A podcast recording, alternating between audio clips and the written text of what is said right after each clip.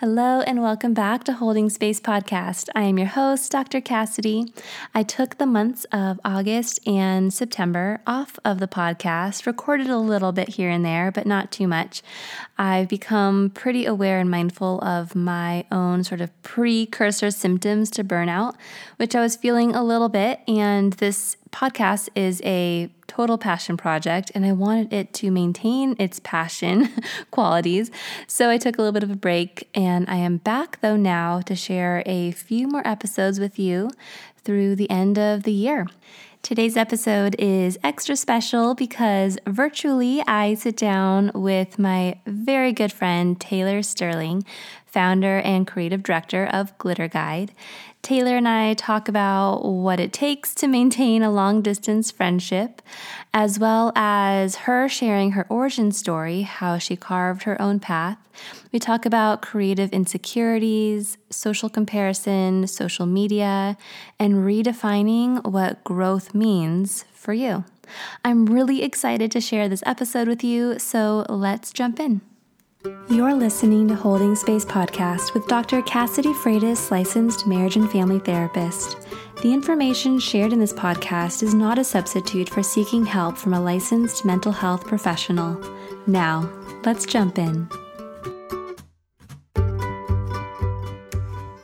Hello, and welcome back to Holding Space Podcast. In today's episode, I am sitting down with well, virtually, with my good friend Taylor Sterling. Hi, Taylor. Hi, I'm so excited to be finally doing this. I mean, how many times do you think that we intended to do this and then decided to do other things that felt more fun? no, I know. I think it's been since you launched the podcast, maybe before you launched the podcast, we've been talking. I know. I, mean, I know. I'm glad that we always chose we always chose to just hang out with each other instead, which is great. But right always chose quality time. And so now, even though we've been with each other multiple times this year, we are doing this virtually. So I'm glad we made it work. I'm glad we made it work. So I thought, Taylor, that first and foremost, we should share our relationship love story because our love story. because I mean, as both of our husbands always like joke with us about like it's a love story and it all started online. We met online and i swiped left. I don't even know if that's like the direction actually yeah is it yeah. swipe right or swipe left? I don't know. But i met you through social media and i don't know i just think the story is fun because it's such a modern day friendship where I think I commented on one of your things on like on Instagram, and clearly I piqued your interest.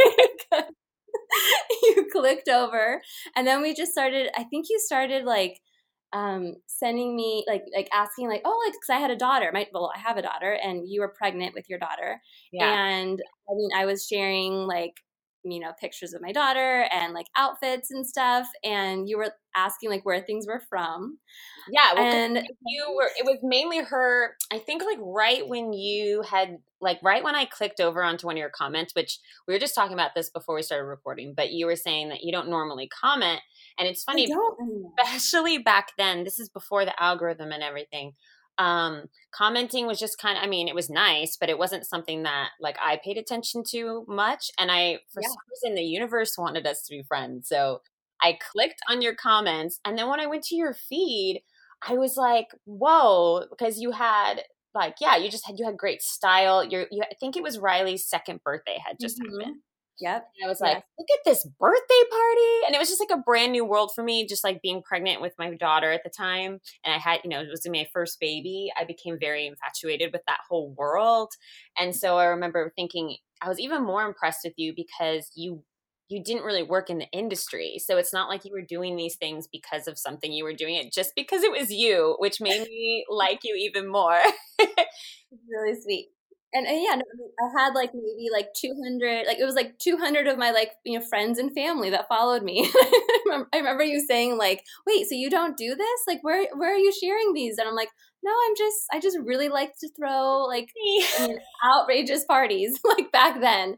Now I don't have the time for that, oh, but oh, no, your parties are still amazing. But, um, but it was funny because we, I feel like we quickly took our relationship to the next level. Like we we quickly went from like commenting to like I think emailing maybe and then and then we went to text messaging and then you know talking I mean we didn't really talk on the phone much but then it what I think it was so it must have been from like August of 2000 like I don't know 12 or something to where mm-hmm. or maybe it was 13 I can't remember probably 2013 I think it was 13 yeah 2013 and then we met um, when Elodie was six months old in San Francisco and the rest is history. I, my mom. So I okay. So I remember I, I was trying to look back to our emails, and I was like, so I want to see like who who like asked for the digits first. You know, like who was like, okay, we can start texting, and Probably and I me. think it was you. I think it was you, Taylor. Probably me. You yeah. Were, like, Let's take this to the next level. Let's start texting. I was like, um, take this yeah. off Instagram.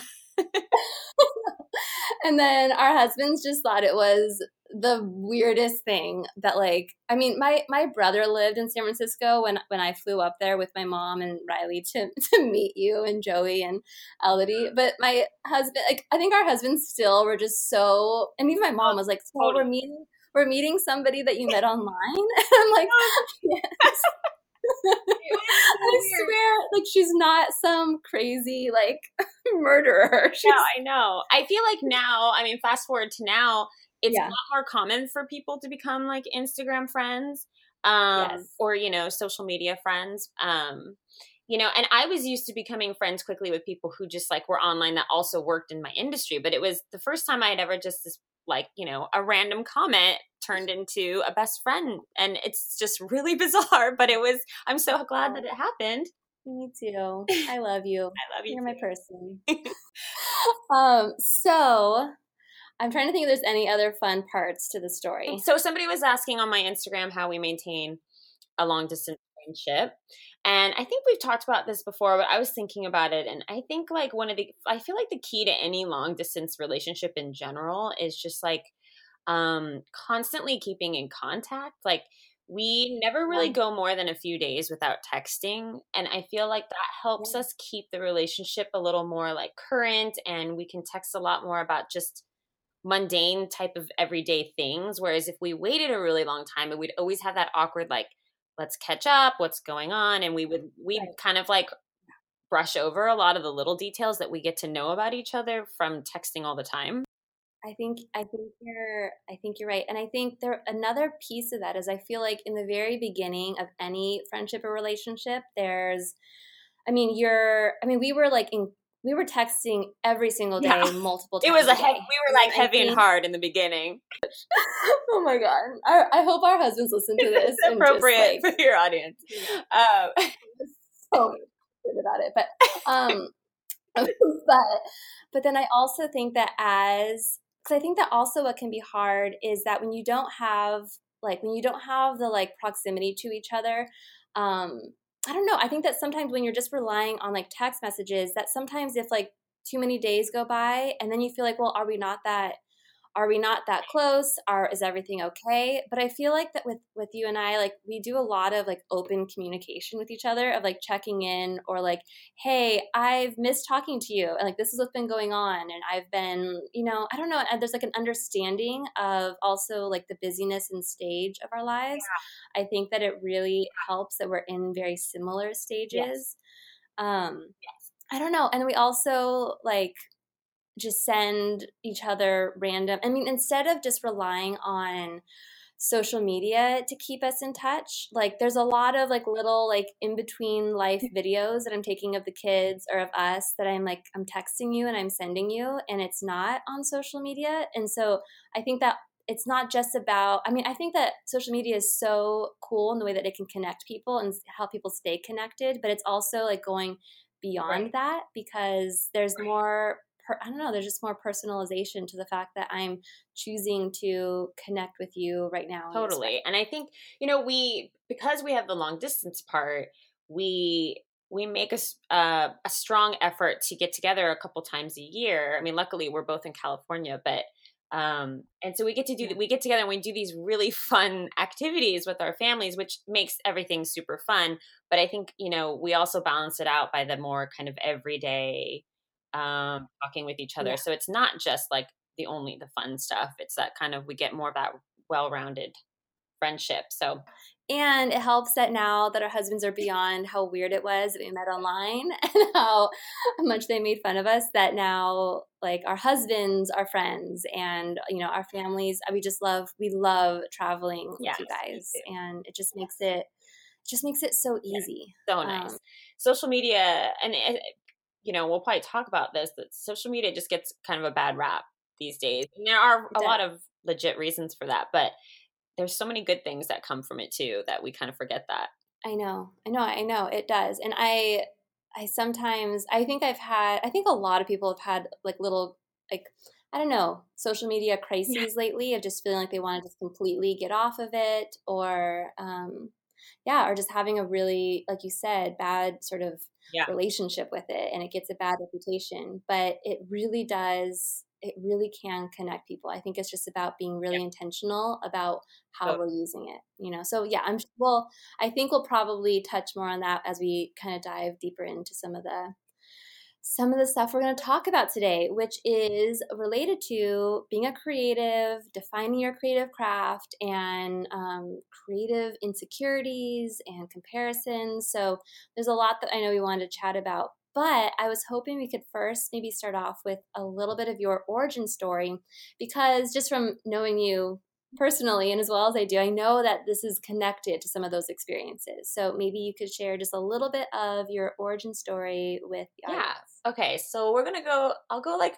a little ways back now. I think starting from around college kind of makes sense to kind of explain where I'm at today. But so grow like I feel like growing up and stuff my my parents both were really creative. They my mom was always really into arts and photography and my dad was always really into media and pop culture and like journalism. Um, but both of my parents did these things just mo- mostly just on the side of their my dad was a teacher my mom was a nurse right so it was always kind of on the side so there wasn't really any like entrepreneurial um, careers around me growing up. And when I went to go to college, I had to pick a major in order to enter college. I went to Cal Poly in San Luis Obispo, and I had zero clue what I wanted to do, and I had to pick it. You know, you're like however old, 18 or something, or, mm-hmm. and um, so I decided to go with communications because it was really broad and general, and I felt like that was an easy major to have when you have no clue what you want to do with your life. So. Well, just to normalize your experience of that, I don't I don't remember if I've ever told you this before. Did I ever tell you that I, I literally this is actually kind of embarrassing, but I literally picked psychology as I changed my major from communications to psychology the day that we like the um it was like oh, orientation oh, okay. or something.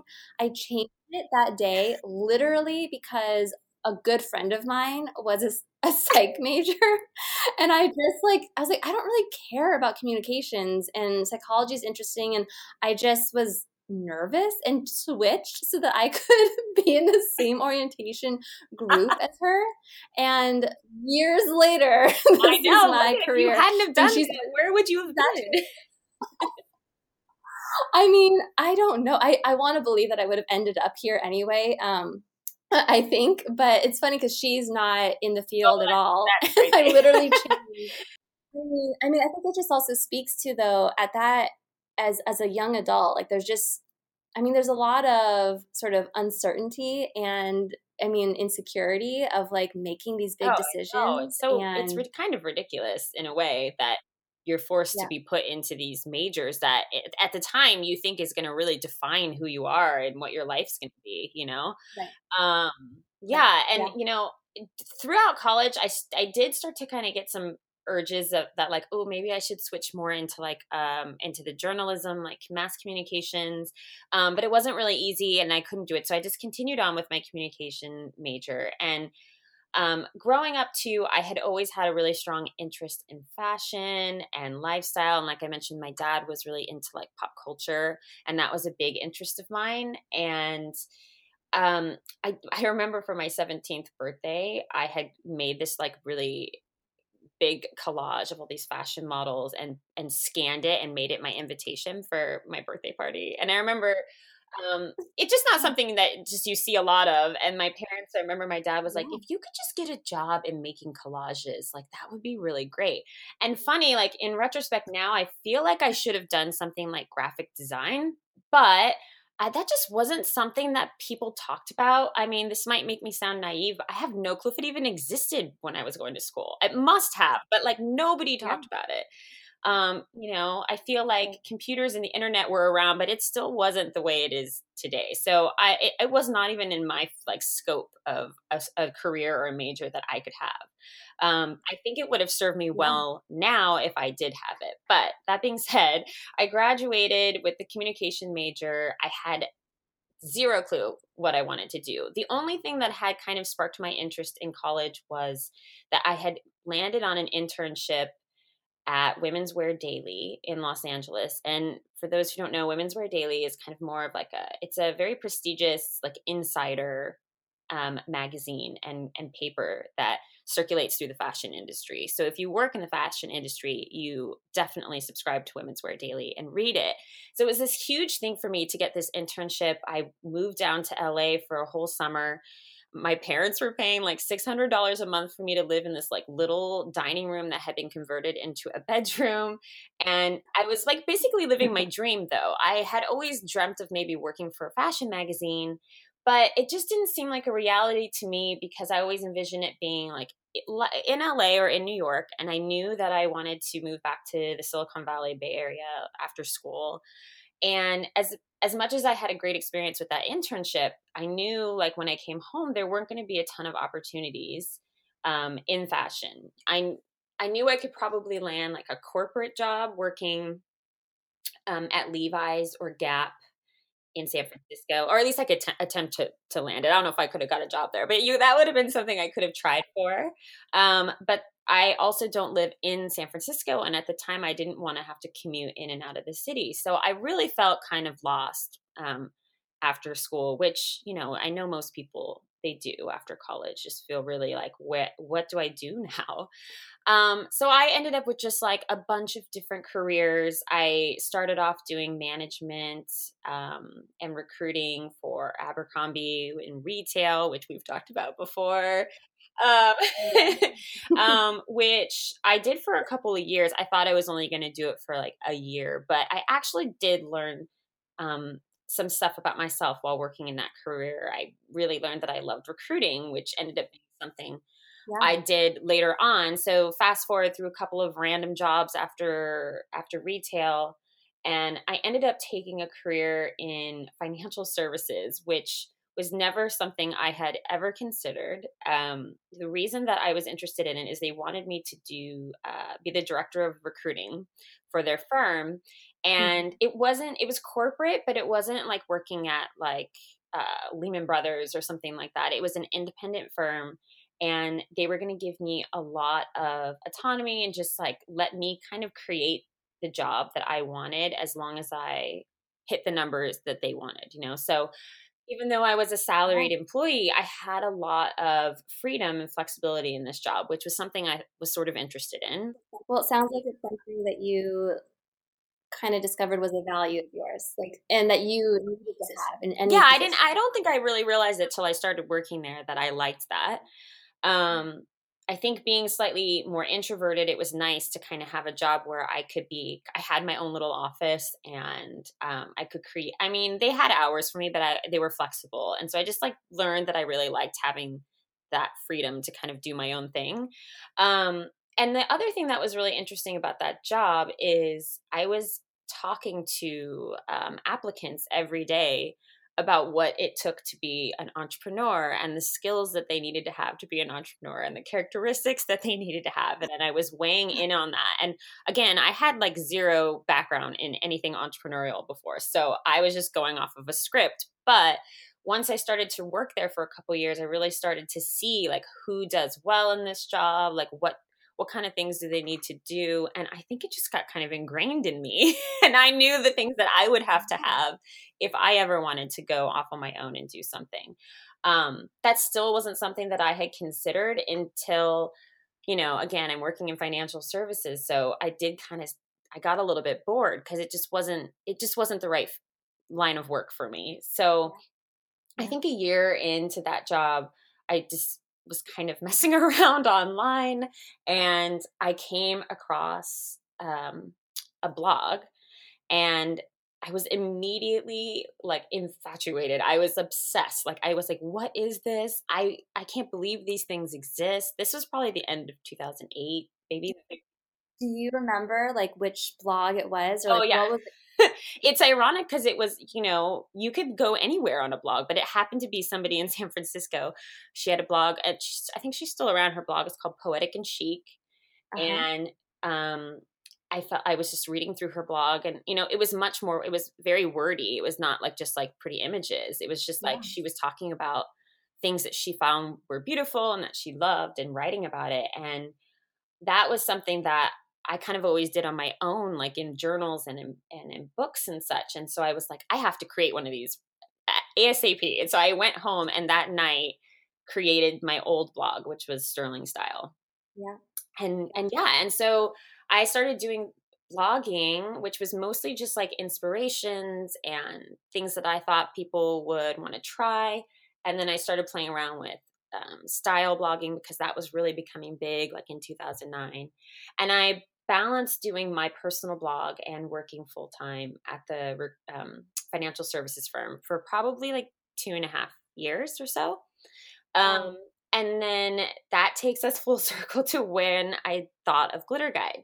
So I think what surprises a lot of people is that I had thought of Glitter Guide and decided that I wanted to do Glitter Guide over personal blogging only within about two years of doing my blog. And I think that the reason is is that you know I loved my blog and I loved doing it, but I felt like it's just funny because it's I wasn't really that much older, but a lot of the girls who were I would come across who were also doing style blogging at the time were much younger than me, and I was probably like twenty seven ish. Mm-hmm. And and so I knew like I was probably going to get married soon and I knew I was going to have kids and I just knew that what my life was going to start looking like in the next 10 years. And I was like, we're just not, I'm, you know, and Joey, my husband, um, wasn't really the Instagram husband that a lot of people have these oh days. And so I knew that I couldn't continue to try to ask him to take pictures of me. It's fun because I actually know what that looks like in real life. like yeah, behind the scenes. He's very supportive, but he's, you know, he's not he's not into really he's like kind of like take two pictures and then he's done. Um so I kind of knew there wasn't I there wasn't going to be a longevity in me trying to always be the main focus of attention. So I wanted to create something that was more um, for the readers and a little bit more um, focused on amazing women. Um, and that's yeah. kind of like, you know, I think what I sort of feel like my purpose is in some in some ways is to really highlight these women that I've come across and and share, their story, whether that's like the shop that they have, or a cause that they're doing, or how they dress, or what their home looks like um, I really wanted Glitter Guide to be a place where we could highlight those things and then also sprinkle in just like fun lifestyle tidbits that people would like to read every day. Um. And so, yeah, so that's kind of where I got to Glitter Guide. And then I was stuck with that whole like, wait, how, how do I do this? How do I, you know, I didn't have the luxury of leaving my career. Um, I needed to have money. So um, I was just constantly thinking like, how can I leverage this and, and create? Run, at the time, I thought I was going to run Sterling Style Glitter Guide and work, and I didn't know what to do. So, luckily, again, the universe like spoke, and I was laid off from my career at the financial services firm. So I was devastated because I wasn't expecting it. And even though yeah. I had wanted to quit for kind of a while, I just, I had never been let go from somewhere before and always really pride, like had a lot of pride in thinking that I worked really hard and but luckily like they were amazing. I feel like they just knew. like they didn't know about my oh. blog. At least I didn't think they knew about my blog. But I feel like they kind of just knew that this wasn't the place for me. And so the way they let me go, I had a severance. I ha- I was able to qualify for unemployment. And that was really the key. Like I had enough to get by for like half a year while I got Glitter Guide off the ground. And and then yeah, again, like the rest is history. Yeah. I mean, there's just there's so many pieces of your story that like as I'm hearing you, I mean, I've, I've I know I know your origin story, right? but like to hear you describe it in the way that you just did, there's so many elements there where now knowing the work that you do now, how you brought so much of that and created this this this this work for yourself right like the, so the pieces of wanting freedom and flexibility um, also you know the fact that your dad said if you could just make collages for a living i mean in like i mean in i mean it's not I mean, it's not. I mean, it's so much more than that. But I mean, but that, really, that you, but really, but really, like, I mean, just like your your ability to like sort of bring um, bring images and pieces together to sort of create um, a feeling and a story, uh, but also like the recruitment stuff. You know, um, I mean, in recruitment, a lot of it is you're you're looking to others to see what they're doing and to see if that's something that you think is um, a value to bring. You know, and for in your case with Glitter Guide, to like share and showcase, um, and also the part of you being an introvert and like needing alone time and like wanting your own space to kind of be in your like creative mind, right? Um, I don't know. I feel like a lot of those pieces are things that you've created now with the work that you're doing. I know. It's just really, it's weird. I mean, I feel like anybody, when they reflect back, I mean, you can see how the pieces kind of all come together. And, and I think everybody feels that way. And I think that should be a, something that re- is a relief to people who are kind of deep in that is that, like, no matter what phase you're going through if you're having these like doubts and you're not sure if it's the right decision it's like the all the decisions you make like turn into something in some way or another you know and lead you to your path eventually you know and that path will continue to change but um i just think that like there just needs to be so much less pressure on ourselves to have it all figured out all the time you know and and especially when you're so young i think it doesn't there are a lot yeah it's less about what you know and I'm, it's funny i say this because i still struggle with this but at the same time if i look think about it you know it is less about like what you what you're doing and more about all the things you're learning while you're doing that if that makes sense. So it is it is yeah, yeah. so i know that you know so you've you've now so now you've created this business right and um, for yourself in this life but I know from knowing you, um, but also I think that a lot of creatives struggle with this in terms of like defining your craft. It's funny that we started off this conversation with like how like defining our major, right? And describing like how difficult that was. And but also I think that in at some level when you're a creative there's still those like discourses and messages of like well what's the box you fit into? Right? Like are you a stylist? Are you a photographer? Are you a this or a that? Right? Like are you a graphic designer? Um, are you a designer? So i don't know have you have you found yourself still sort of like struggling with some of those like messages of like you need to be put in a box and what box do you fit in totally and i, I yeah i've talked to you about that before and I, I think it's silly because i know that it's not something that i should worry about you know i know that but somehow that you know those voices will still creep into your head at certain times and um you know i feel like like you were saying society like really wants to put you in a box. They want to label you. They want to know what you are and especially now i feel like with the Instagram algorithm, if we're going back to that, I feel like it's even more so because it's like, I feel like it's right now, it's like the highlighted time of people who have this niche. So it's like, if you're a designer, you know then you've got like this audience and they look to you and you have high engagement because you're like a designer and that's what you do or a diy person or a photographer or stylist like you're saying and they're, they're thriving right now i feel like because when you have like this one niche people follow you for that and they look to you for that and so they te- they tend to like and engage with you more because you're always kind of posting about that and yeah for me, I've never really fit into just one box because I never had just one of those expertise things. So, you know, I feel like I do styling work, but I'm not a stylist. And I do a lot of photography, but I'm not a photographer. Or I do a lot of writing and editorial work, but mm-hmm. I'm not a writer.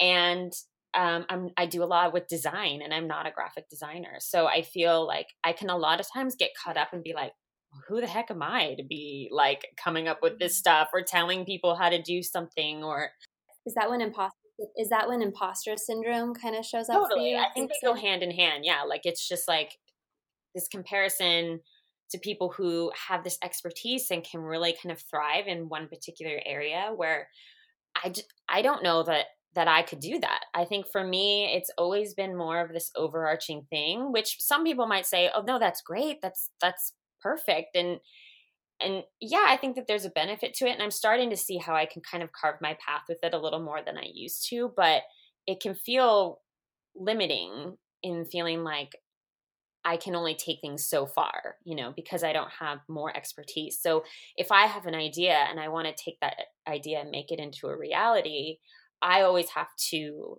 coordinate with so many more people because I and and not to mm-hmm. say that people who have like a photographer they all have to work with other people to do things but if I want to create a product or a story or something I usually have to work with somebody else to make that idea come to life which is is a good skill to have but again it's that voice that will come in, into my head sometimes when i'm feeling anxious or insecure that oh, you know, you should be able to do this yourself. Or if only you could do it yourself, it would be better. Or you would know more what you're doing. Or, you know, I mean, just all kinds of different yeah. things.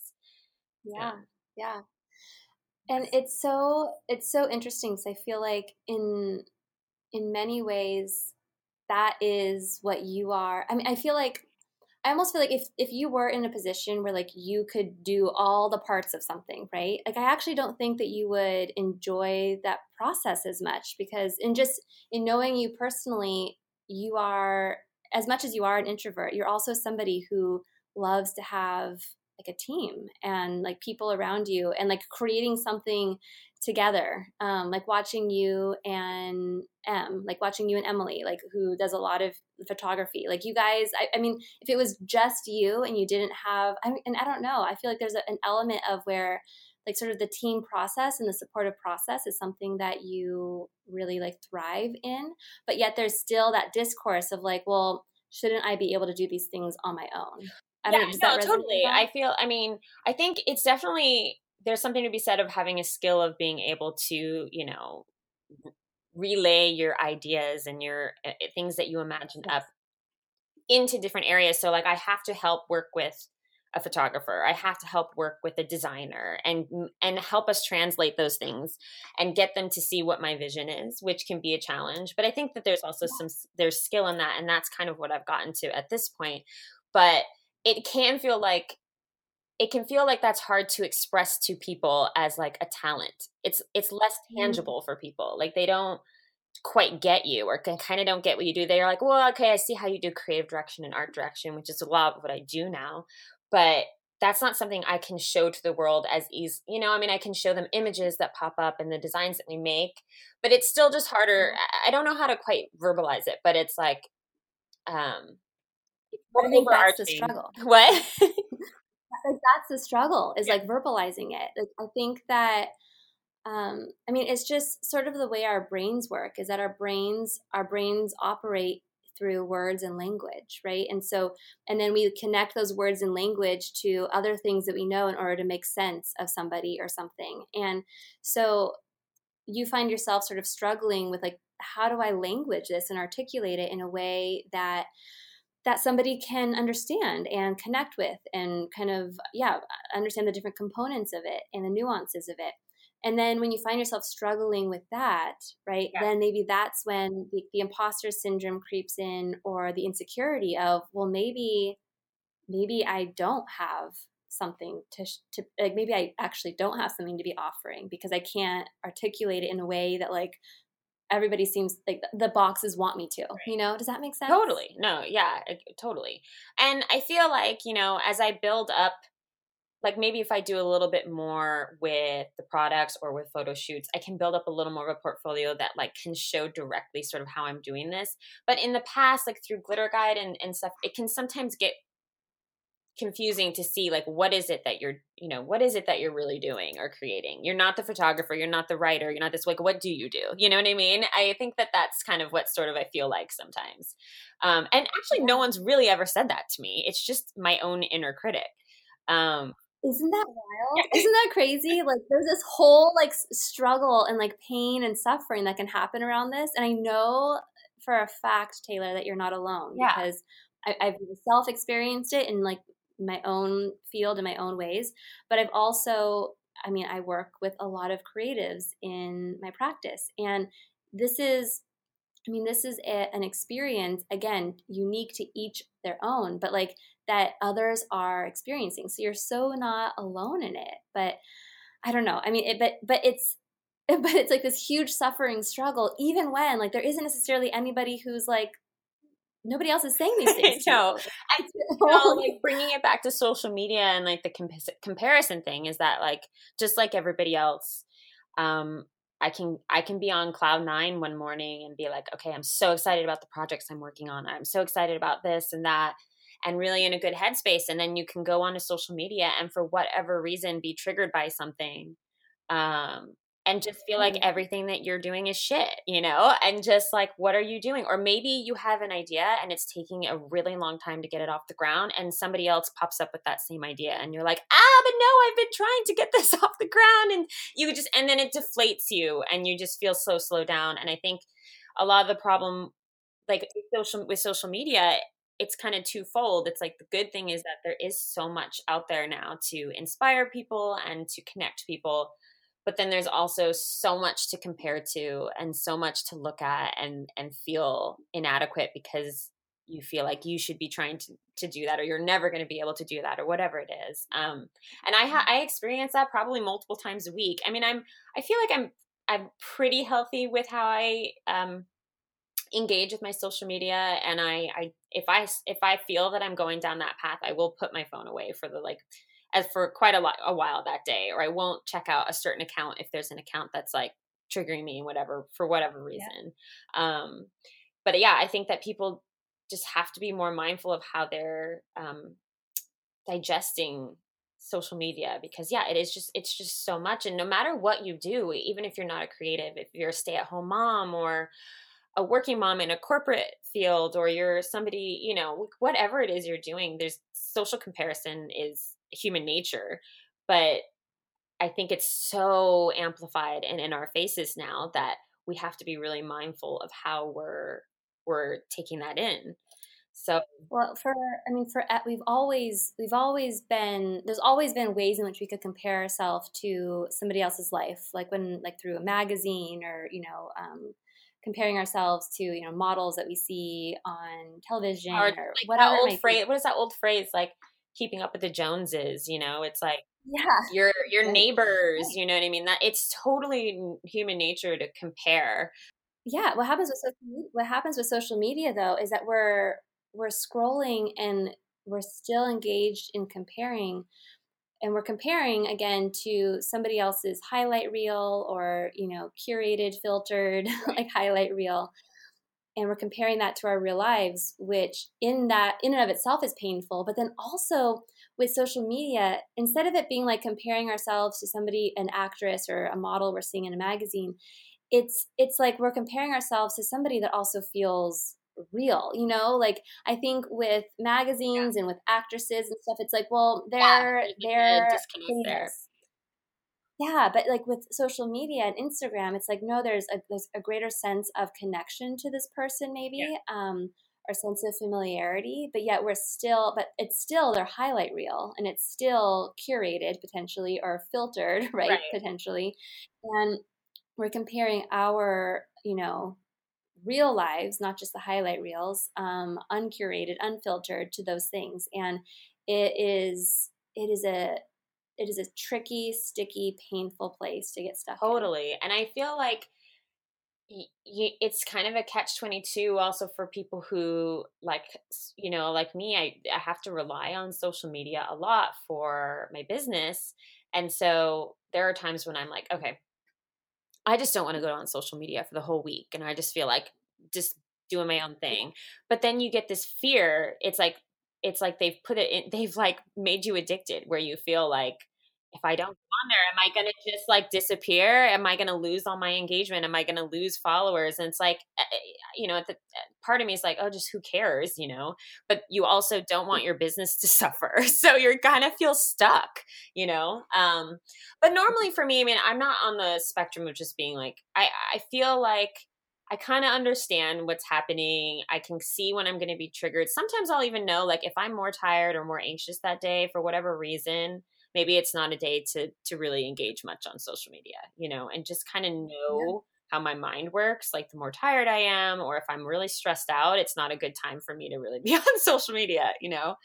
Right. Uh so being so being super mindful yeah. of of and like kind of doing that like check in with yourself before you before you check in, oh, right, on social media. Yeah, like and you should set setting boundaries. I think is really important for anybody who's on social media, yeah. and and being like, and people talk about this a lot now. I think, but it is important to just, you know, you maybe it's like you don't check it first thing in the morning, and you don't check it the first time, you know, right before you go to bed, and mm-hmm. you have these little windows where you're allowed to go in and check it, and that's it, you know. And I think that that can really help it, it, not only is it healthier i think for you but it also for me keeps me more focused you know? Like i have a lot of things going on mm-hmm. all the time and then i'll find out that i was like on my instagram scrolling for like an hour and i'm like wait i don't have time for that you know?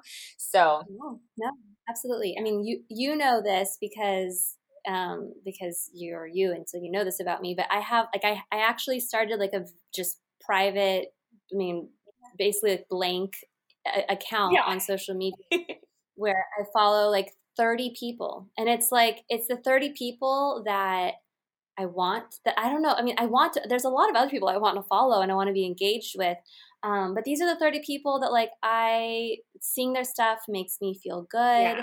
Um, but, but what it also does is because I'm not going to engage using this like blank account, it, it forces me then to be intentional in how I engage. So I'll either like take a screenshot of something and like text it to you and like reply to you about it that how I don't know or or or I'll go back log on and be intentional of going onto that person's account to respond because there's just there's more intention behind it instead of just scrolling liking scrolling like liking and it's for I mean, just for engagement reasons or for whatever reason, I don't. It just it allows it takes it allows me to have social media not suck up as much time during the day, right? And just being super more intentional about what I'm what I'm seeing, what I'm engaging with, and and how. You know, that's great. Um, I want to do that. I mean, and I know, I know, and obviously, you know, for somebody like you, so much of your job is online, yeah. right? Like, I mean, everything is is pretty much online, yeah. and so. Mm-hmm. I mean, it's not going anywhere, and you're not going to like walk away from it. But it's you've had to really develop intentionality in how you engage around it because there are so many traps. totally. I mean, it, they've set it up I mean, they've essentially set it up so that you do have that fear if you don't use it that something's going to happen. You know what I mean? Like it it's um you kind of have to just take control of it and and let the cards fall where they may cuz otherwise, you know, right. you're just you know, it's not it's you're kind of at the whim of social media and like it's just like it's just so unhealthy. So I feel like for me, I I have to just be like for example, I think I said something to my audience a couple weeks back of like, you know, I'm just going to go rogue here and I'm just going to post whatever images I want. I mean, obviously, I'm not just going to post like unedited, ugly photos, but I'm going to post any type of photo that I want, even if I know I'm going to get like 200 likes, whereas like normally I might get like something like a thousand to 2000. You know, I just don't care. I'm mm-hmm. going to post what I think's interesting. And it's not to get engagement. And it's, you know, of course, I want to be connected to my audience. It's not about that. It's just that I don't want to play the game of Instagram. You know, I just want to be on there sharing things I love and connecting with people in a way that feels organic and natural to me. And man, yeah. I've seen how the, things have gone, you know, gone downhill on a lot of photos. And I'm just like, you know what? I just, I'm taking control of my own feed and not allowing myself to feel the pressures Right, reclaiming agency yeah. because then otherwise at some point if if you're doing things for somebody else all the time at some point then you're then you're then you stop and you're like whoa where am i and how did i get totally. here yeah um, you're like you've gotten lost in it yeah. right and and i think in that you can lose that sense of self um, but also if, if authenticity is a value right then then that can also be lost totally. right in sort of in that process yes so has has becoming a mom shifted things for you with I mean, I mean, I guess we could talk about it in terms of career and and and goals in terms of career, right? And but also but also social media. Um yeah, I mean definitely. I mean, I think I think most people would agree that like when you have kids, so much changes. I, I feel like in terms of my career, and like what I love to do and my work ethic and things, none of that's really changed. It's actually, if anything, it's made me more ambitious and more driven. Yeah. Um, yeah. But I, but I think the thing that I've learned over, uh, you know, the most um, over the last couple of years is that, um, to like what I mentioned before, I've really become very focused on setting boundaries. I feel like my kids you know, we, my husband and I work a lot, and my kids are in school and care a lot. And I just feel like, you know, I only get so much time with them. And I want to have that time be quality time when I do get to be with them. And in the past, you know, I made some with my daughter. I'm when she was young, I made I I thought that I could do it all and I was watching her a lot while also trying to juggle the business and yeah, and it the most stressful time in my career and life, really. Just learning how to be a new mom, like, you know, figuring out how to juggle being a boss and running the business and trying to take care of my I mean, it was I was beyond overwhelmed. And so, you know, little by little, I started having her in more care and more care. And, take, you know, I, I went, I ended up doing daycare, um, which was great because, you know, I work from home. So having the nannies here wasn't working really well for me. So once I started to kind of get more comfortable with that, now I'm at the point where, like with my son, I didn't really make that same, it wasn't a mistake, but I didn't really go that down that same route. And I had him in care from pretty much the get go because um, as much as I want to spend time with him and be with him, I knew that if I needed to, if I want to keep this career afloat, I would have to have some solid working hours. So I've yeah. created a schedule for myself and for our family that works, that we feel good about. And I feel like now I have a little bit more of that, uh, compartmentalizing my work and my family time. Mm-hmm. Um, of course, things still get kind of, you know, messy at times as, it, as it just always will. But I think that this is the first year that I have really been like strict with myself because having kids just really show like it, they're they're everything to you. So everything else becomes second. So I'm going to put them above above work, but work is still important to me. So finding a way where I can balance both and give my full attention to both um, has been something that's finally sort of come into place in the last year, and I'm you know doing my best with that. So that's something I feel like having kids will teach you is that you have to be super efficient with your time. You have to create a schedule and task to stay on top of things because you're just the most busy that you've ever been. Right, and boundaries. I had a I was recently having a conversation with a student of mine who was asking about maybe going on to get her PhD and but she also was like I also don't want to have kids, I want to have a family and I just don't know how like is that possible? And I I remember going to orientation for my PhD program. No, it was it was no, it was interviews. So it was the interviews for the PhD program, and I was breastfeeding, and I had my pump, and I kept having to go take like pumping breaks, and I remember like spilling it, and I had like milk all over me, and it was just I was just a hot mess.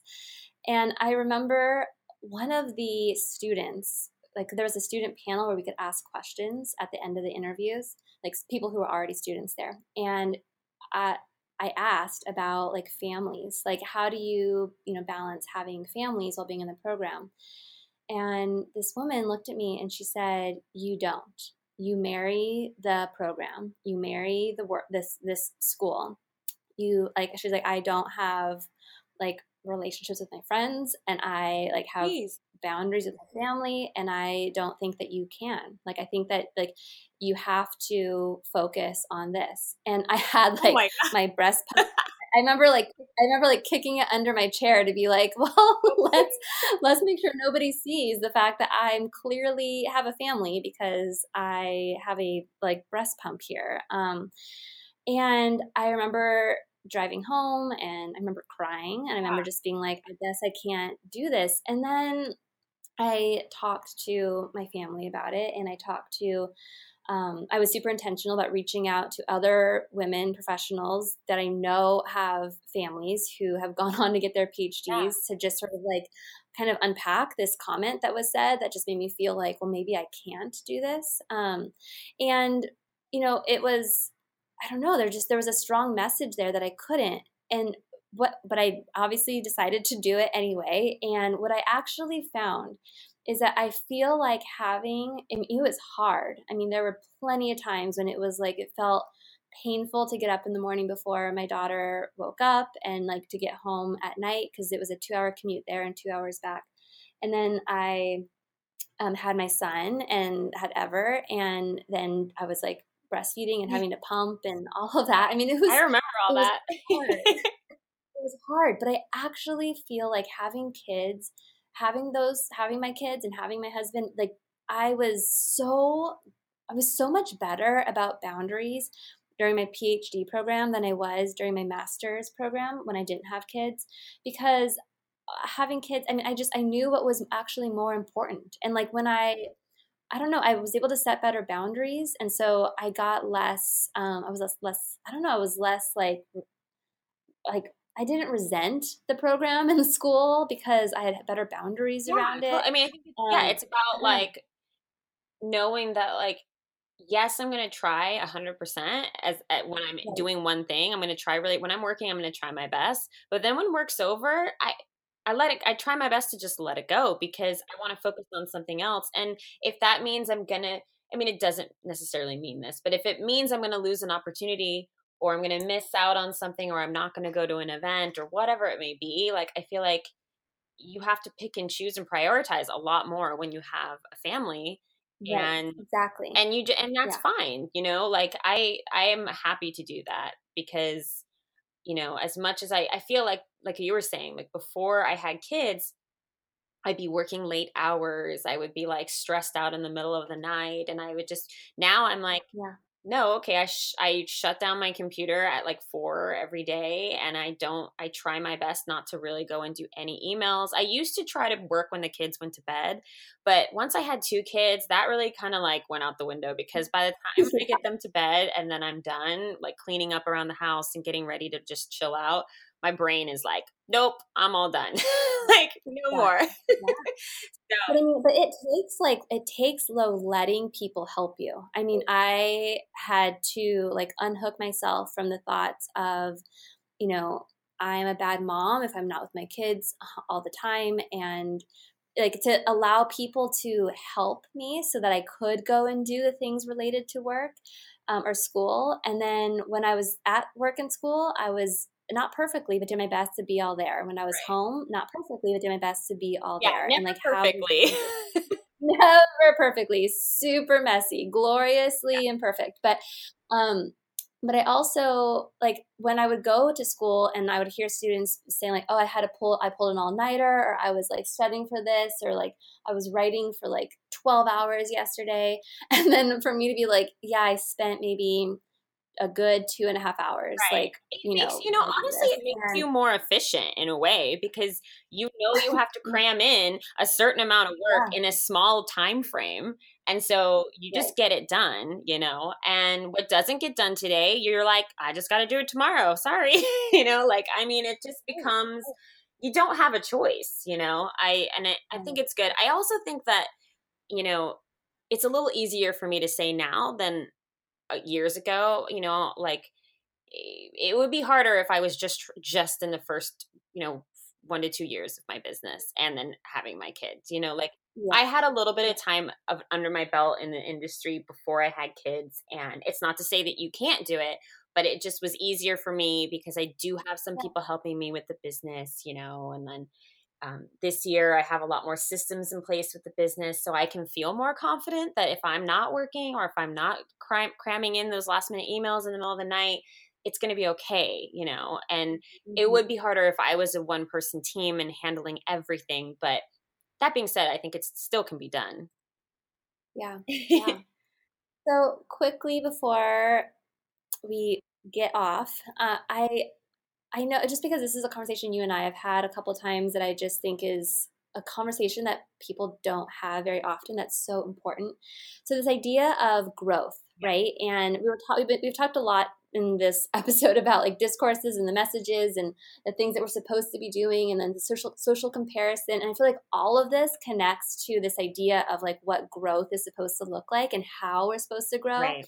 as entrepreneurs or as a creative or really in any industry i think yeah. um, but this idea that like we're supposed to grow grow grow and, and then what that growth is supposed to look like I know that you have some thoughts on that because it's something that you've struggled with, right? In terms of what is growth supposed to look like, and is it okay to redefine what that means for me? Yes, this is something that I I talk to myself about a lot, and I feel like is something that more people should talk about. I was actually kind of surprised. I just recently heard a podcast, and I can't remember the woman's name, but it was a, a, a journalist who would specializes in small businesses and she, she was talking about how not enough not enough people are talking about the success of small businesses and how it's how it's fine to just be a one person show forever or a two person show forever and and that you can have a great career in that and i think that right now more than ever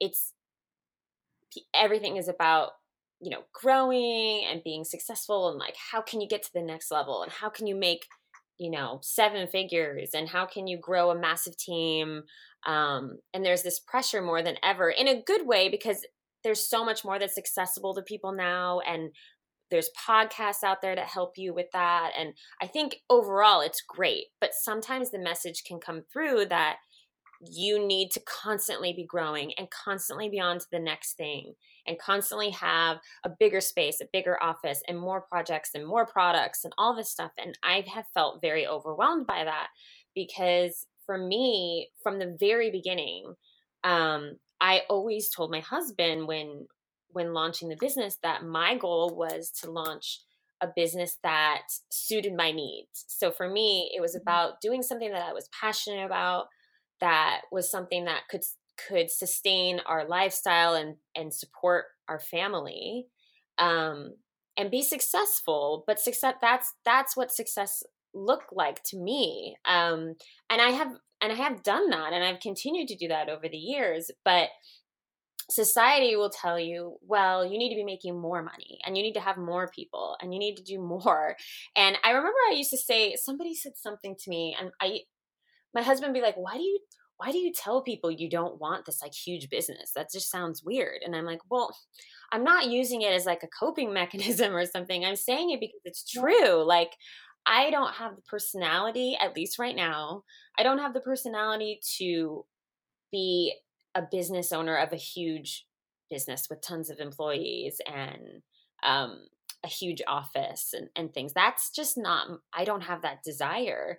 And so yeah. it can make you feel like you're doing something wrong or that you don't ha- you're not ambitious enough um, if you don't have those goals and it can be confusing to navigate how to continue to have a successful business you know without growing too big you know i yeah. it's just such a murky place to be and so confusing um and I think it's so interesting because I think that there's there's scarcity culture and then there's abundance culture, and I think that they're like two sides of the same coin, if that's the right yeah. phrase to use for that.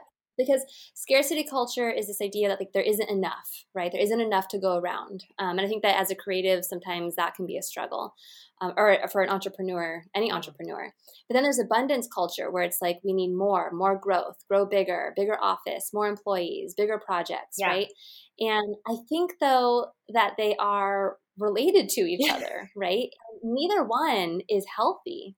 I don't think it is. I think that it leads to I mean, I think that abundance culture leads to the feeling of scarcity culture and leads to more social comparison and pain and suffering because you're trying your your the growth is being fueled by feeling like feeling like there's a scarcity, right? Like there's not yeah. enough. Um, but I think instead of scarcity or abundance, what if it what if we saw enough? Yeah. Right. And enough defined by what enough means for us, right? Like and for you and for your family and for your needs and your personality right. what, and what brings you. I, what I think it's like defining what success means to you.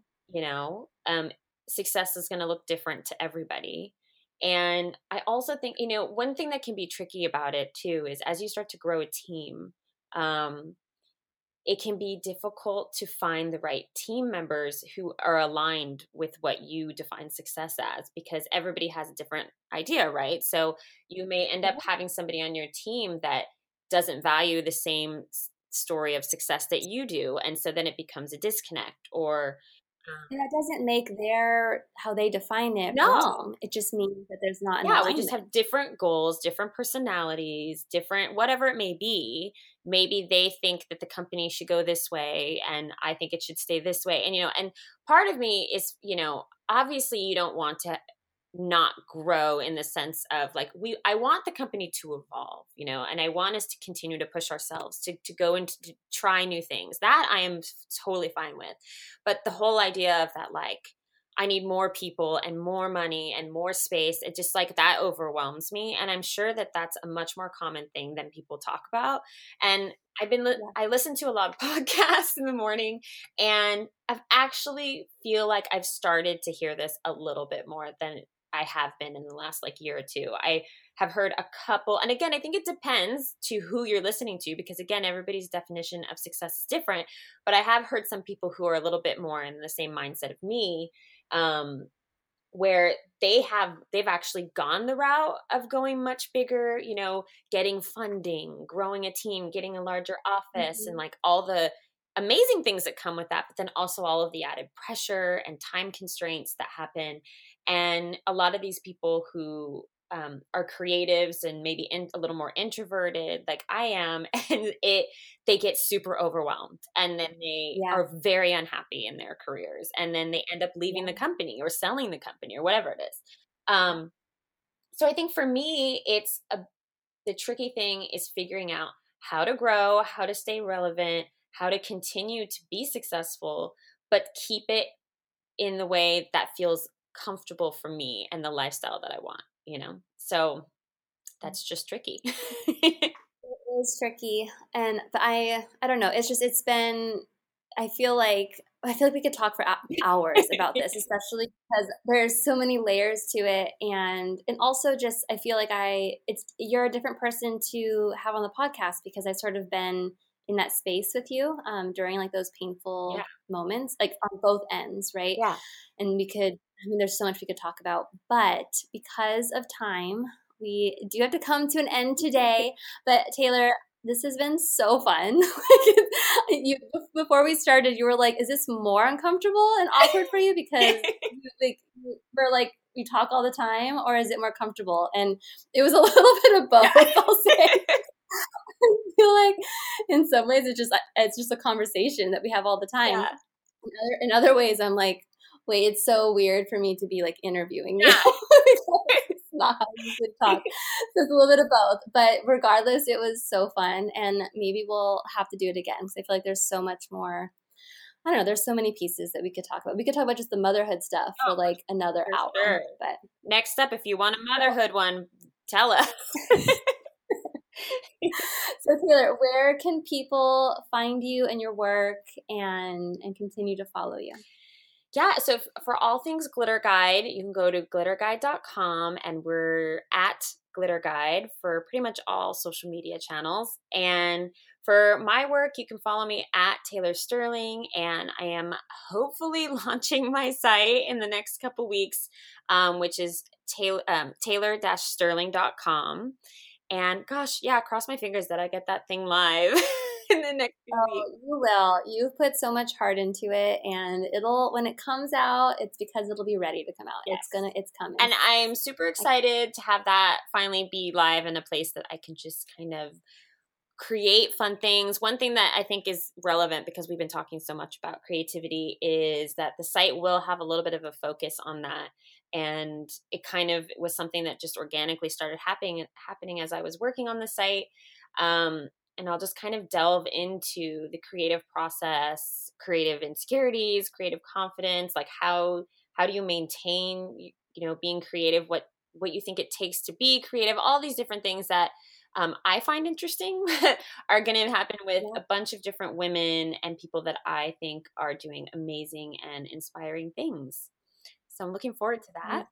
I'm so excited to see it because I, I think, like you said, a lot of what we talked about today, from what you've shared with me, it sounds like the web, the site is going to be a place for, yeah, doing more of the showcasing that you that you've done through Glitter Guide, but also sort of like bringing in the like let's talk more about the creative process. And it sounds like there's gonna be a lot of like more like like vulnerable and like vulnerable conversations of like really looking at some of these processes and how like the challenges of them and kind of yeah a more look at that and i think that we need to have more of that dialogue. Yeah i'm excited. I think it's been it's kind of funny how it happened because you know the site was really just going to be a place for me to have random like musings and things that i was thinking about and then sharing portfolio work but as i was working on some of the portfolio stuff i started thinking about other creatives and who i found fascinating and wondering more about their process and then i was like why don't i just ask them?